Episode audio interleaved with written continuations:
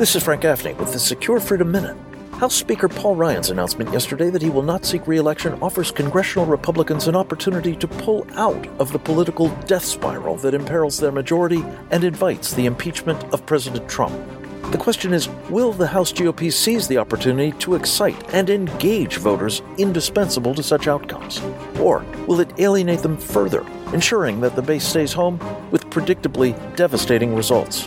That choice will be determined by whether the Republican caucus tries to fob off on its base another establishment politician, presumably drawn from the ranks of Ryan's lieutenants.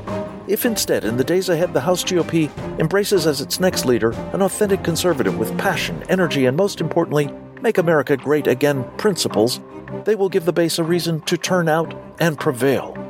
Jim Jordan for Speaker. This is Frank Gaffney.